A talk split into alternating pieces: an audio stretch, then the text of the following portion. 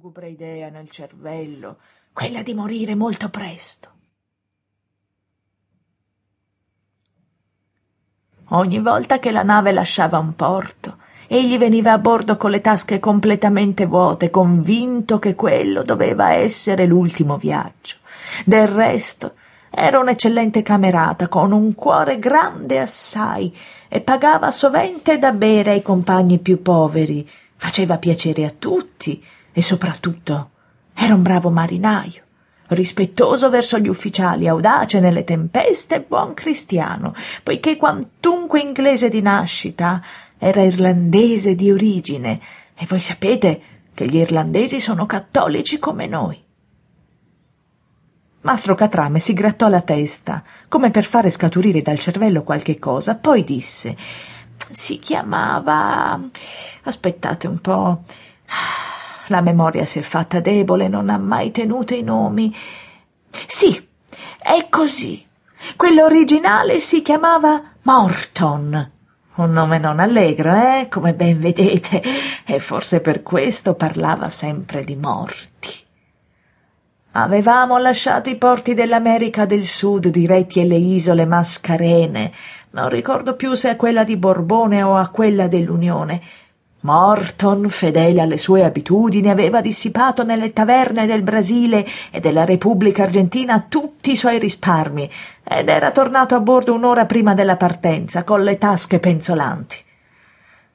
Avevo notato però che si era imbarcato di assai cattivo umore e che il suo viso butterato dal vaiolo aveva un'aria da funerale come dovevo averla io poco fa quando lo disse il capitano presentiva forse la sua imminente fine io lo credo poiché quel povero marinaio non doveva più rivedere né le nebbiose spiagge della sua Inghilterra né le verdeggianti sponde delle Erinni.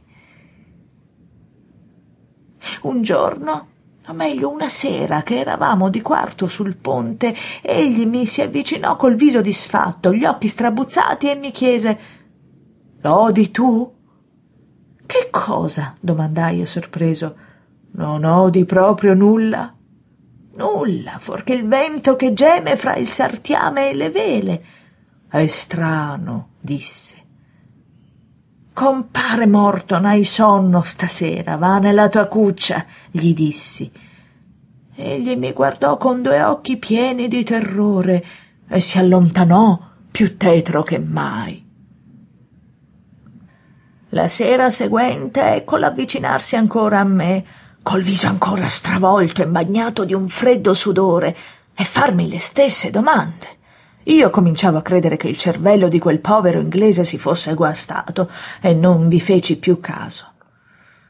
Cinque sere dopo, trovandoci noi quasi in mezzo all'Atlantico australe, Morton, che di giorno in giorno diventava più cupo e più taciturno, mi afferrò bruscamente per un braccio serrandomelo come una morsa e trascinatomi violentemente verso poppa mi chiese con voce affannosa. Ma non l'odi tu? Tu sei pazzo morton gli risposi. Quale strana idea tormenta il tuo cervello. Egli mi guardò fisso quasi non credesse alle mie parole poi emise un profondo sospiro come se gli fosse levato di dosso un gran peso che gli opprimeva il cuore e si terse il sudore che gli inondava il pallido viso. Non m'inganni tu? chiese dopo pochi istanti. Non odi proprio nulla. Ascolta bene catrame ascolta attentamente mi curvai sul bordo tesi per bene gli orecchi e ascoltai a lungo ma nessun suono strano giunse fino a me all'infuori del rompersi delle onde. Guardai morton. Egli mi fissava con due occhi da far paura con un'ansietà estrema come se dalla mia risposta dipendesse la sua vita. Non odo nulla che possa spaventarti tanto gli dissi. Parla cosa odi tu?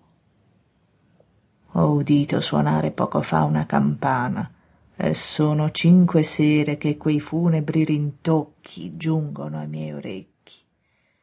Mi rispose con voce rotta